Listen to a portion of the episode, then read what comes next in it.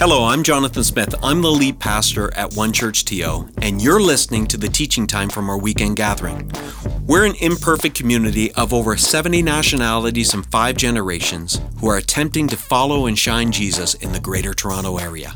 Our vision, it's so simple. We want to help people from all walks of life know God, love people, and in turn, impact our city for good. We've designed these weekends to be meaningful, challenging, and encouraging, and I hope that's what you get from listening.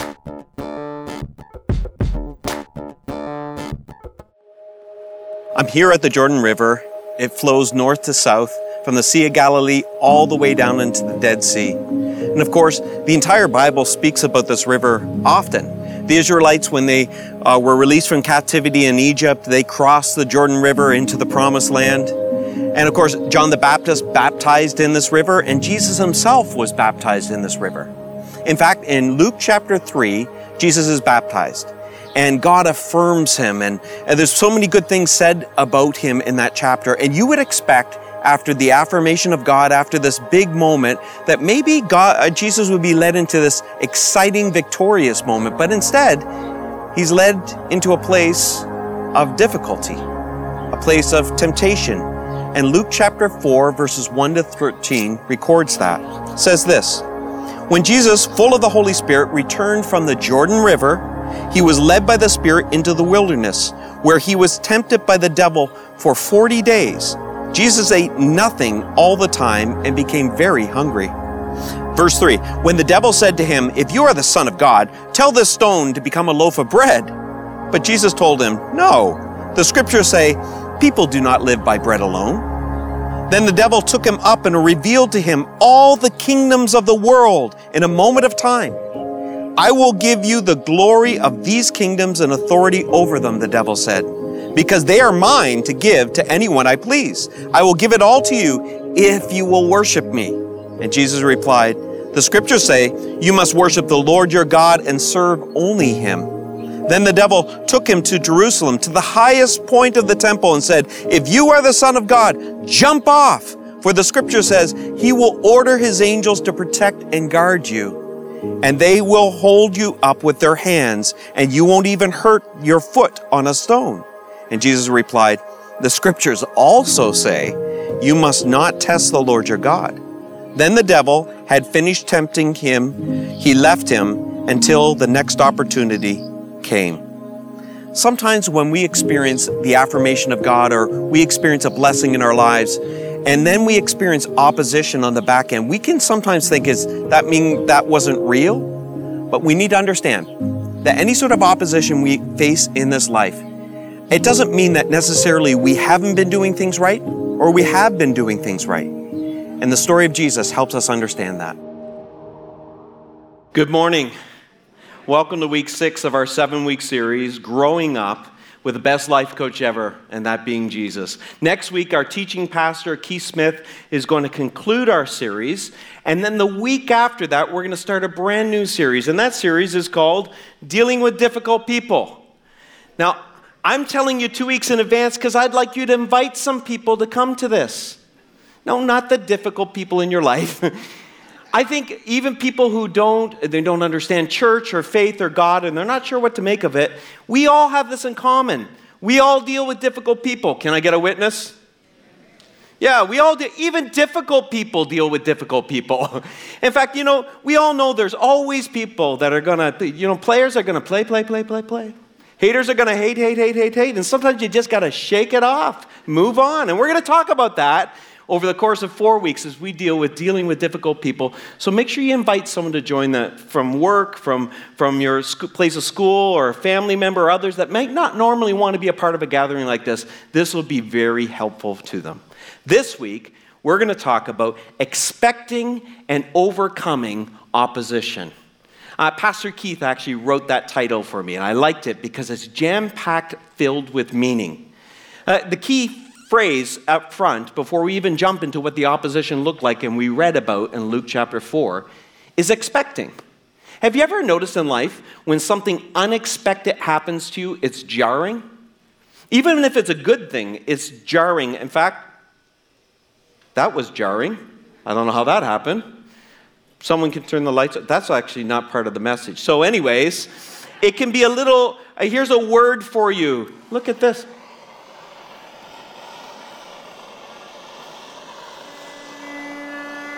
to you. Happy birthday to you. You guys are the worst. Birthday, Pastor Jonathan. Happy birthday to you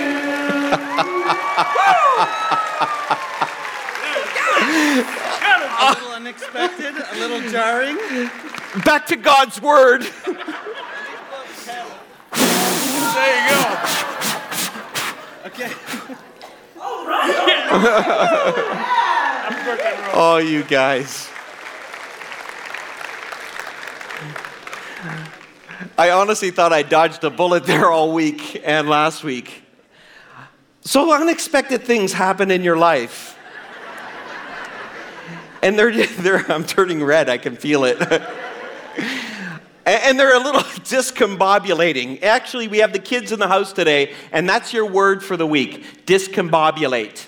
And I'd like you to work that into a, a sentence or a phrase to use with your parents. Here's the thing when something unexpected happens, it's jarring. It's a little disturbing, and it causes the amygdala part of our brains to actually engage in either fight, flight, or freeze.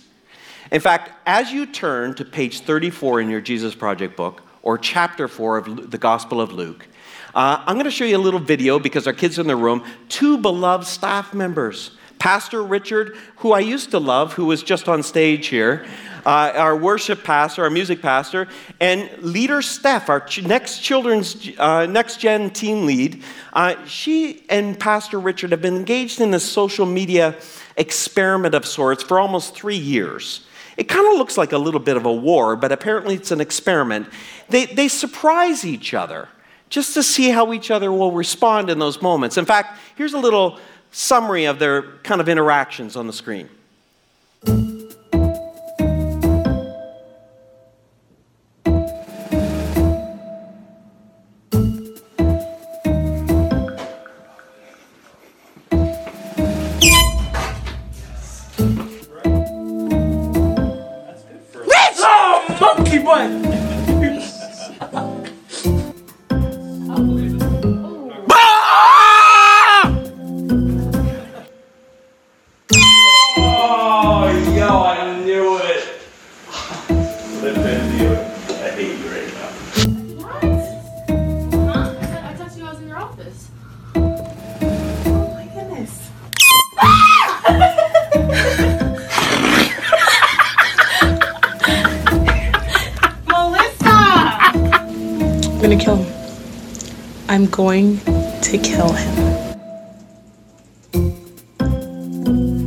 Rich! Oh, my. I'm taking a break. Yeah. I just love that last response. See, neither of them expected each other. This is the course of over three years. So, you know, they have plenty of gaps where, and this is all on their Instagram. You can watch them do this. But so they surprise each other, and the reaction is either fight, flight, or freeze. What are you going to do in that moment? Here's the problem with opposition in our lives if we never expect it, we're going to always enter into those phases. And what happens is we become demoralized and defeated in the midst of even some good things that might be going on in our lives. So, the question that is answered in Luke chapter 4 is when can we expect to see or face opposition? And it's interesting as you go even into the first verse, the first verse actually connects what's going to happen over the last, next 13 with the previous chapter. It says that Jesus was full of the Holy Spirit. Do you remember in chapter 3? We already went through this. I mentioned it earlier. He was baptized in water by a cousin, John, and God the Father spoke words of love and affirmation over his son. The Holy Spirit descended on him like a dove. He's filled with the Spirit. And in the very next moment, he has to encounter and experiences oppositions from the forces of evil. Now, Why is that important for us to remember? Because we have some baked in premises, you and I do. I mean, don't we all kind of think that if you live a good life, a wise life, smart life, a God centered life, an ethical life, don't we always feel like then life should be good? Life should be good because we are being good. That's what Job's friends thought. Job, the most ancient book in the Old Testament, his friends come across Job, and his family is dying, his health is, is waning, his finances have collapsed. And what do they say to Job? You must have messed up. Because that's what we kind of feel. We feel, most of us feel, that ordinary life should be smooth, ordinary life should be good. And if we're experiencing difficulties, oppositions, temptations, and trials, those kind of moments, then we feel that's not ordinary and somebody messed have messed up. It might have been you, it might have been someone else, but someone's messed up. But then we come across this text in Luke chapter 4, and we realize it's not always the case. Uh, for example, we all know it's not good to lie, right, adults? Example for the children right now. it's not good to lie, right? Because we know liars have to do other lies to cover the previous lies, and eventually those lies catch up to them, and it introduces a lot of problems and troubles and opposition in their life, right? So, a lot of bad things that come from lying. Now, what if you choose to live a completely ethical and integrity driven life where you never lie? Guess what? A lot of troubles will come into your life as a result of not lying, right? See, here's what we're learning from Luke chapter 4. When should you expect to see or experience opposition? Can you say this word with me? Always. That's actually ordinary life. Ordinary life is because this world is now not what, the way God intended it to work. It means that opposition is coming in our lives throughout our days, throughout our lives. So we have pockets of peace with pockets that are disturbed, and they're not abnormal, they're actually fairly normal. Now, why is this important? When I was a young adult, and even into adulthood, because we're all wired a little bit differently. I, I love how God paired me with a spouse in life who's very different from me because she's so pragmatic and practical. She's seldom surprised by people by their bad behavior, good behavior, or anything. She's not surprised. She realizes this is everyday life. Um, me, on the other hand, are always blindsided because I have the kind of idealism about life. And here's the problem with me when I was a young adult and going into adulthood I thought my good intentions would protect me from opposition, difficulties, and trials. I thought, listen, that's why I've always guarded my motives. I've really tried to guard my motives because I always thought good intentions will protect me from experiencing opposition in this life. Or this was the other narrative that would run through my mind. If not good intentions, a pure heart. That's why I often preach and talk about guarding your heart because I know how important this part of our lives is. So, a pure heart. But if a pure heart and good intentions were going to protect us from opposition, difficulties, trials, and temptation, friends, Jesus would never have gone through Luke chapter 4, verses 1 to 13. Nobody had a purer heart. Nobody had better intention and still have better intentions than Jesus for all of us.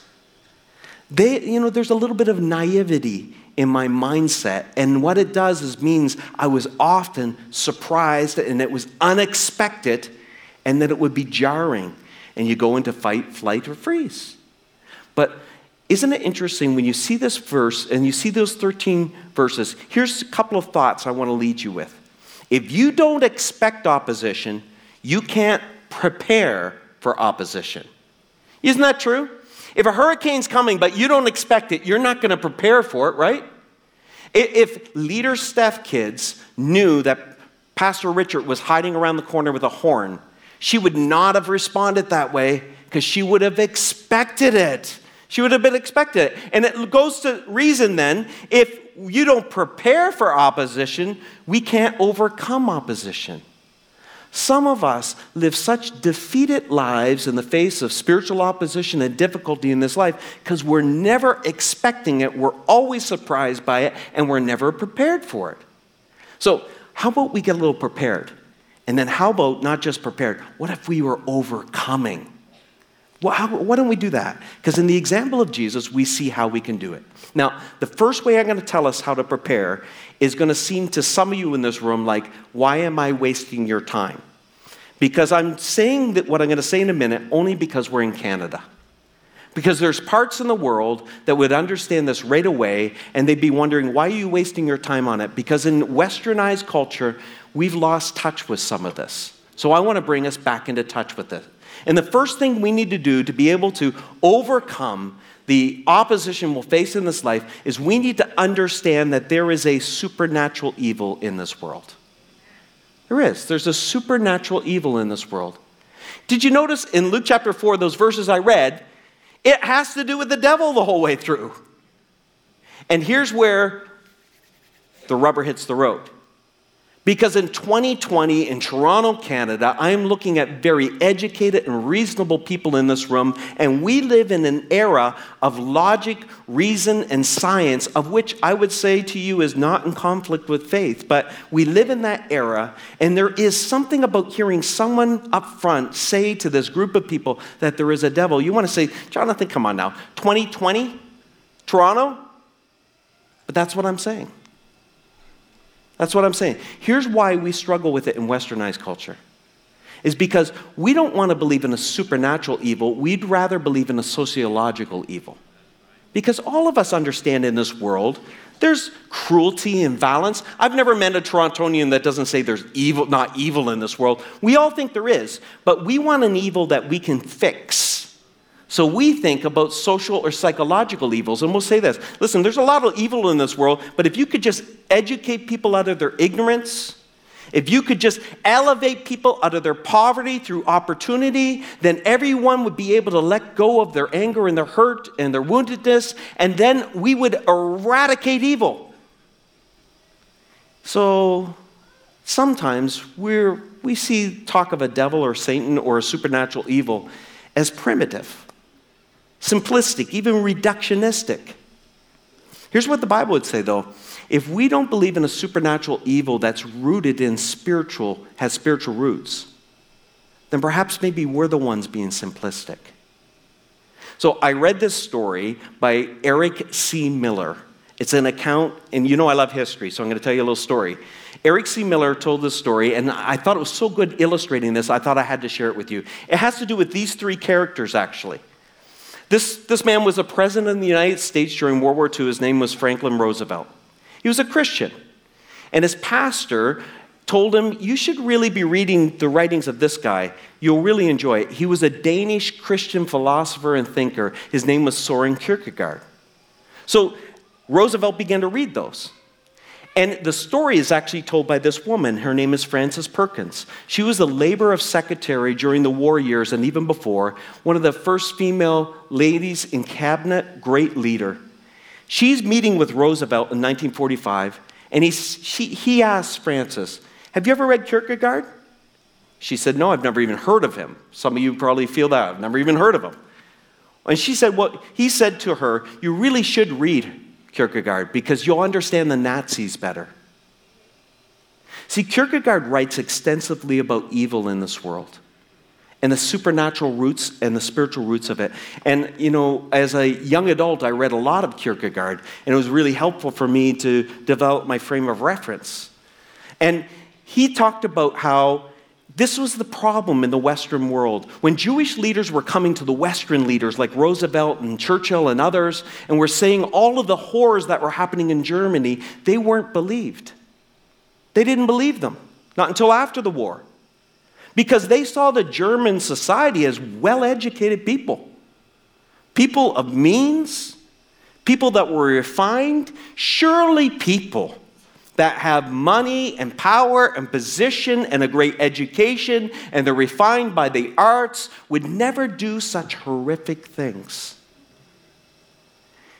And Roosevelt said, When I read Kierkegaard, I understood for the first time. He didn't have a category for a supernatural evil. He had a sociological or psychological evil, and he couldn't explain why the Germans might be doing what the Jews had said they were doing in that regime. But there was a supernatural evil at work. and it distorts truth and it twists things. And even really well educated people and powerful people begin to get things twisted around, and then groupthink happens and all types of things. And it plays among our sociological problems and psychological problems. It plays into all of those things, but it's at work in our lives. So, the first way that we get a step towards overcoming opposition is to acknowledge that there's a supernatural evil at, in, work in this world. The second way is simply, if you can establish that, is to understand that there are two supernatural kingdoms that are warring for your heart. They're contending for your life. There's Satan's kingdom and God's kingdom. And you can see in the temptations of Jesus listed in that fourth chapter how they work. They were wrestling with Jesus' heart as they wrestle with our hearts. Did you notice the first temptation, what it was? The first temptation, Jesus is hungry. He's been fasting and praying for 40 days, and he's hungry. And one translation says, at the end of his fast, he's hungry, and the devil appears and tempts him. You know, I love what it says. So, it establishes this Jesus ate nothing all that time and became very hungry. So he's at the end of his fast, and the devil comes along and says this to him. Next slide. Tell this stone to become a loaf of, don't say it. We have our kids in the room. If you know the answer to that question, that fill in the blank, I want you to run up here because I have a prize in that box for you. First kid to the stage, first kid, run to the stage. No, on the stage, on the stage, on the stage, Percy, on the stage. Yes, yes. That's the way. Well, now, okay, the rest of you kids stay right here because I got something for you too. So, Percy, right? Yeah. Percy, what is the answer? Tell this stone to become a loaf of? Bread. A loaf of bread. Do you want your prize? Okay, here's what I got you. I got you a loaf of bread and a bottle of strawberry jam. And you know, on purpose, this is yours. This is yours, man. It's all yours, Percy. And I, I specifically got you the type of bread that my mom wouldn't get me because apparently it's not as good for you, but it's so good, man. You'll enjoy this. Now, the rest of you kids, come on, you guys can each have one of these. These are really healthy Sour Patch kids and things like that. And I, wanna, I want you to just say to your parents that Pastor Jonathan is just setting us up for a great afternoon. Great afternoon at home. Thanks, guys. Percy, you can have one of these too with your bread. There you go. Thanks, Percy. Thank you. Thank you, kids. You know, uh, Percy, that was awesome. Uh, the, the jump up, that was great. It seems like a kind of silly temptation, though. What would stop Jesus from eating at the end of his fast? He's hungry, the fast is over, so he's not being tempted to break the fast. And the devil says, When you, you can do this, Jesus, turn these stones into bread. What's the temptation there? If Jesus had done that, this would be the very first time and the only time that Jesus uses miraculous power for his needs. See, the two kingdoms are warring in this moment. Satan's kingdom operates a lot like how we see power in this world. People use their power and their position, their influence, and their means to serve themselves. In God's kingdom, it's very, very different. In God's kingdom, just like Jesus, he used his miraculous power to serve others, to help the helpless, to be there for the marginalized and those who find themselves in need. And to be honest, friends, if you're aware of your need, you know we're all in need. And he uses his power to serve others. It's so counter Satan's kingdom, but you can see how subtle it is and the pull in our lives, and it's a war contending for your heart. The second temptation is interesting because he ramps it up a little bit. The devil took him up and revealed to him all the kingdoms of the world. And if you read the text, he says this I'll give them all to you, Jesus, with no cross. Now, Jesus had come for the entire world. He was, he, that was his express mission to come for this world, but through the cross. Pay for it. And Satan is saying, I'll give you the kingdoms at no cost. I'll prime delivery ship them to you, cost free. What's going on there? Two kingdom values at war again.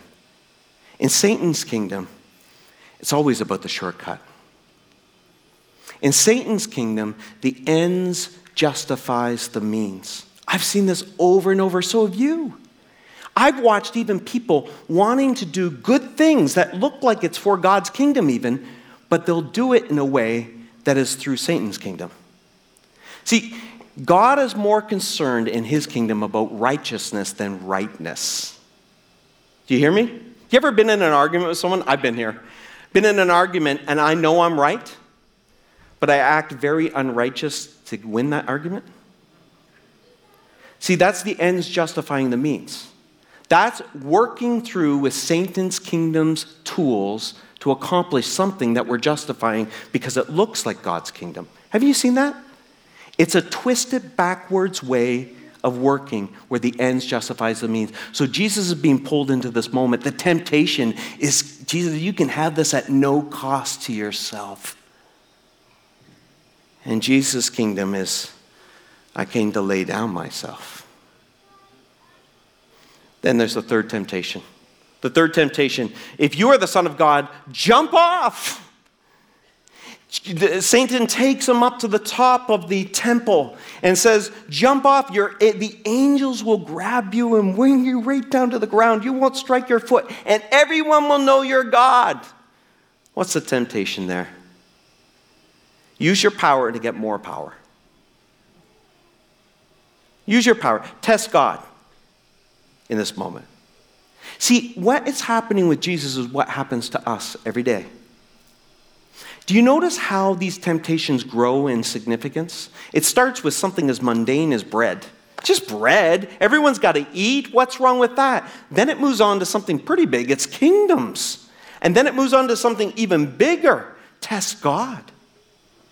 See, friends, that's how deceit, temptation, and opposition works in our lives.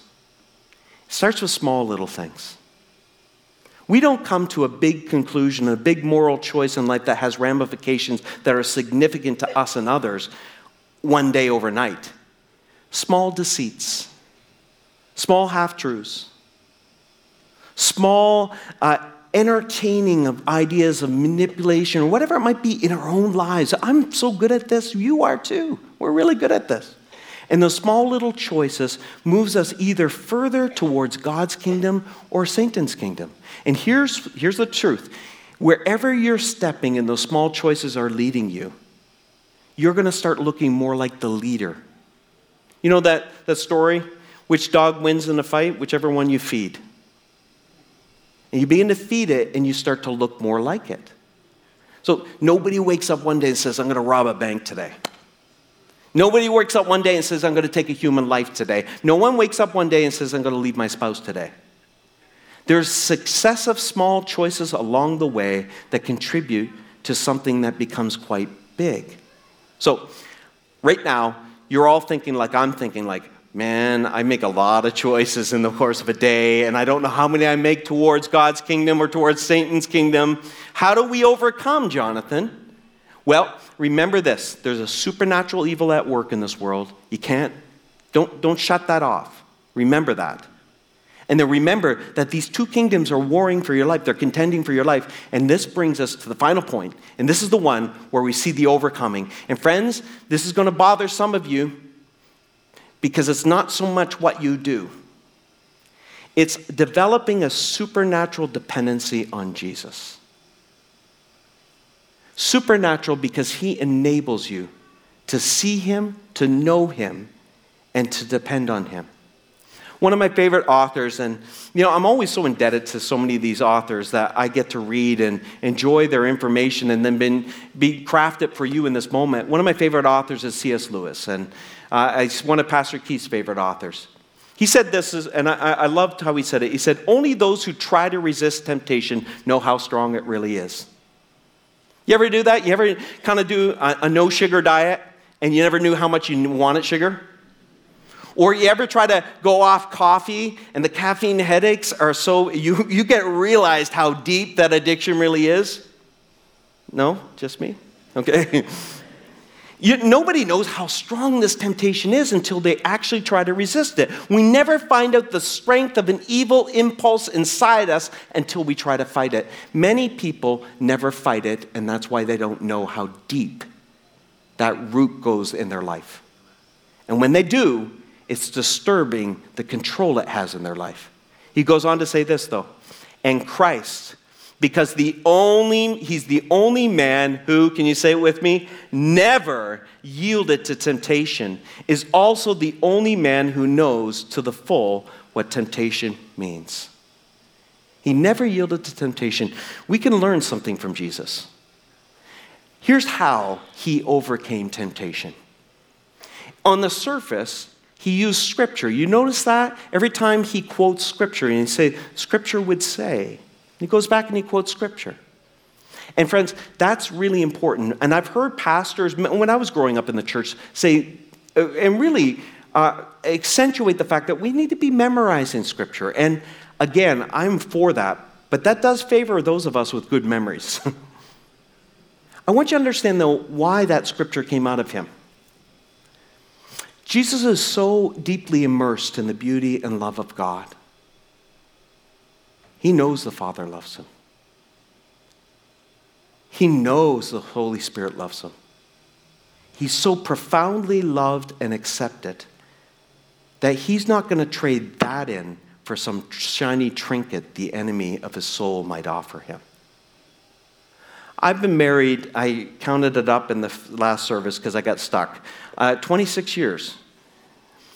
And you know, I know this about marriage. Marriage is not always up and to the right. You go through tough seasons of marriage, pockets. Pockets of drifting, pockets of hardship where one of you going through a tough time or both of you. It's not all romance and candles and flowers, and we know that. Uh, marriage is tough, friends. And he, here's the thing there are things and forces working to destroy marriages. I don't want to dramatic, over, be overly dramatic, but of course there is. There's a supernatural evil working that doesn't like to see that type of unity, but there's other th- factors that work. How do you protect yourself when you're in a weakened state, just like Jesus was in a weakened state after 40 days of fasting, from not being, from, from temptation to be unfaithful, or the temptation to just leave, or worse yet, some people stay but they've left. You ever seen that in a marriage? I mean, they're physically still there, but they've left the room a long time ago. That relationship is no longer thriving. See, I, learned a long time ago if you think you will never be tempted in that way, and you think that your marriage is incorruptible, uh, it's unassailable, you're fooling yourselves. Pride comes before a fall. But here's what I noticed the best defense over 26 years I've found is not conjuring up my feelings for Shelley. It's reminding myself of what we built together. It's that I know her so well after 26 years. I know how to annoy her. I know what she loves. I know how she thinks. I love our friendship. And when I'm so deeply connected there, anytime you've had that place where you just feel like crossing lines and stuff, you're reminded do I want to trade in this 10 minute trinket for a lifetime friendship? But see, that only comes when you know you're loved. And friends, I'm convinced many of us cannot overcome the temptation and opposition we face in this life because you don't know you're really loved. So, Romans 8 the Apostle Paul does this magnificent treatment of love. It's incredible.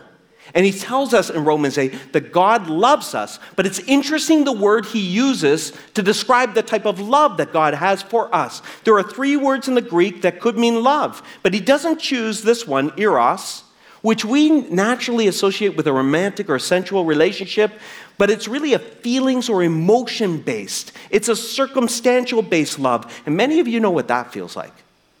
Because it's here and there, comes and it goes. But he doesn't use that to describe God's love towards us. He doesn't even use this word, philia, which is a beautiful type of love. It's, it's a friendship type love. It's a love of being faithful and loyal to people in your life. It's the love a few chapters after Romans 8. He describes that's the type of love I want you guys to have for each other here.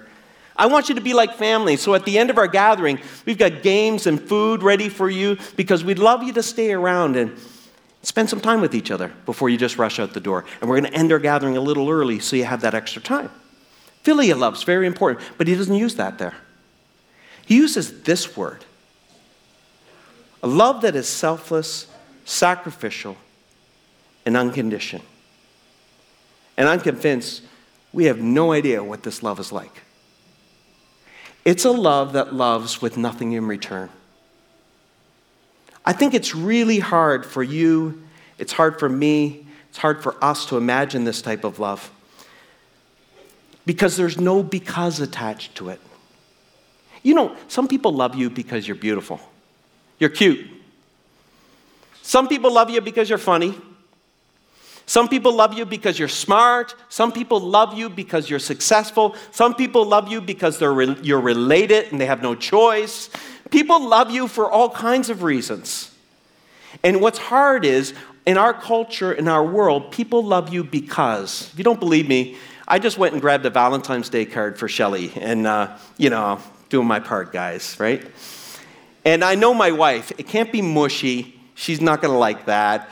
It's gotta be funny, so I found something funny. But I noticed this all the cards on the front say, I love you, and you open up and it always says, because. And it puts a tremendous amount of weight and pressure on a relationship. Because you know, if someone loves you because you're beautiful, you know beauty fades. You know, if somebody loves you because you're funny and then they marry you and they find out you're not funny, you're just annoying. it's, it's a tough pill to swallow. or people love you because you're successful and then you feel like you can never fail. Because what will happen? Will I lose that love? And then God comes along and He says, I'll tell you what I'm talking about. I'm talking about a love with no because. I'm talking about a love that has no strings attached. So here's been my prayer all week, and we're ready to end our gathering. I'm going to read a portion of Romans 8 over you. God's Holy Spirit is here. You can hear my voice, but God can speak to you individually, even as I speak to you corporately. And it's been my prayer that God's love would wash over your souls and spirits, would wash over your wounds and hurts and pain. That God's love would wash over all of those needy impulses that move us closer to Satan's kingdom than God's kingdom. And you would allow a love that you never earned to impact your life and change your life so that when opposition comes, because isn't it true? When you know you're loved at home as a kid, even if you go to school and you're facing bullies or a test and all that stress and pressure, when you know you're coming back to a place that they're going to love you no matter what, and that there's peace and safety there, every day that's how a kid gets more confidence to get up and go and face the world because they know I can always come home. Some of you don't know where home is. So, this is what Paul says in Romans chapter 8. I'm going to pull up my chair and I'd like you to listen. What shall you say about such wonderful things as these? If God is for you, who can ever be against you? Well, Pastor Jonathan, I could give you a list right now. my spouse is against me. My health is against me. My finances are, are, against me. I've got someone at work against me. I've got a friend who used to be a best friend who's now no friend, but they're against me. Uh, friends, you, you've forgotten how big God is. If you're in Christ Jesus and God is for you, who can truly be against you? Since he did not spare even his own son, but gave him up for you, won't you also give everything else? Won't he also give you everything else? If he would give his one and only son his very best, don't you think he can take care of the rest? If he gave his best, he's got the rest. We can, there's such a peace and a confidence of knowing that God, who provided a way back to the Father through his own Son Jesus, who he didn't spare, he gave him for you. Oh, friends, he'll take care of the rest of your needs. Who dares, I love this, it's taunting. Who dares accuse you, whom God has chosen for his own? No one. For God Himself has given you right standing with Himself.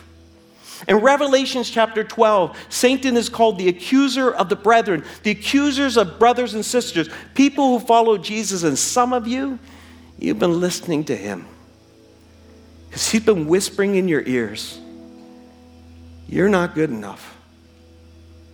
He's been reminding you and accusing you of things you've done wrong. He's saying to you, You're not worthy. And Romans says that's true. You're not worthy in your own righteousness, but Jesus Christ has justified you. He has cleansed you and atoned for you through the cross, and now you are clothed in His righteousness, and now you have a right standing with God. A right standing with God. Who's going to accuse you? Who's going to point their finger at you? Then he goes on to say this Who then will condemn you? no one. No one condemns you. For Christ Jesus died for you and was raised to life for you. And he is sitting in the place of honor at God's right hand. Listen to this pleading for you. Hey, friends, you have an advocate. You have someone that is defending you, that is speaking up for you.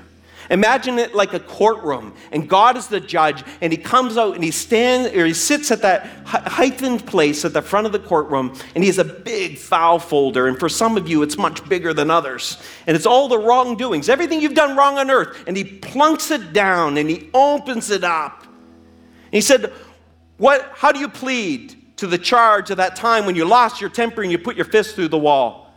And you're about to respond, but Jesus rises and says, "I object." I paid for that. How do you respond to the charge that you cheated on the test, you lied, you cheated on your taxes, you took this, you stole that? Well, I object. I paid for that. How do you respond to the charge of your greed and your lust and those little indiscretions that became bigger indiscretions? How do you respond? I object. I paid for that. And Jesus is your advocate, standing in your stead, reminding the accuser, paid in full. Paid in full. And he says, Can anything ever separate you from Christ's love? Some of you need to, an answer to that question. Does it mean he no longer loves you if you have trouble or calamity, or are persecuted, or hungry, or destitute or in danger or threatened with death? Does he mean he doesn't love you when you're experiencing opposition and temptation and difficulty? No. No. Despite all these things, overwhelming victory is yours through Christ who loved you. I am convinced that nothing can ever separate you from God's love. Neither death, nor life, neither angels nor demons, neither your fears for today nor your worries about tomorrow, not even the powers of hell, not even that supernatural evil at work in this world, not even the powers of hell can separate you from God's love. No power in the sky above or on the earth below, indeed, nothing in all creation will ever be able to separate you from the love of God that is revealed in Christ Jesus our Lord. And that is truth. That is truth, friends. That is truth. Thanks for listening. If you found this helpful, we hope you join us at one of our campuses if you're in the GTA for a weekend gathering. If you're listening from somewhere else in the world, we'd encourage you to join us at onechurch.to slash live. We believe everyone can be a part of what Jesus is doing both in our community and in our city. So if you'd like to connect with us at a deeper level, visit us at onechurch.to slash next steps. See you next time.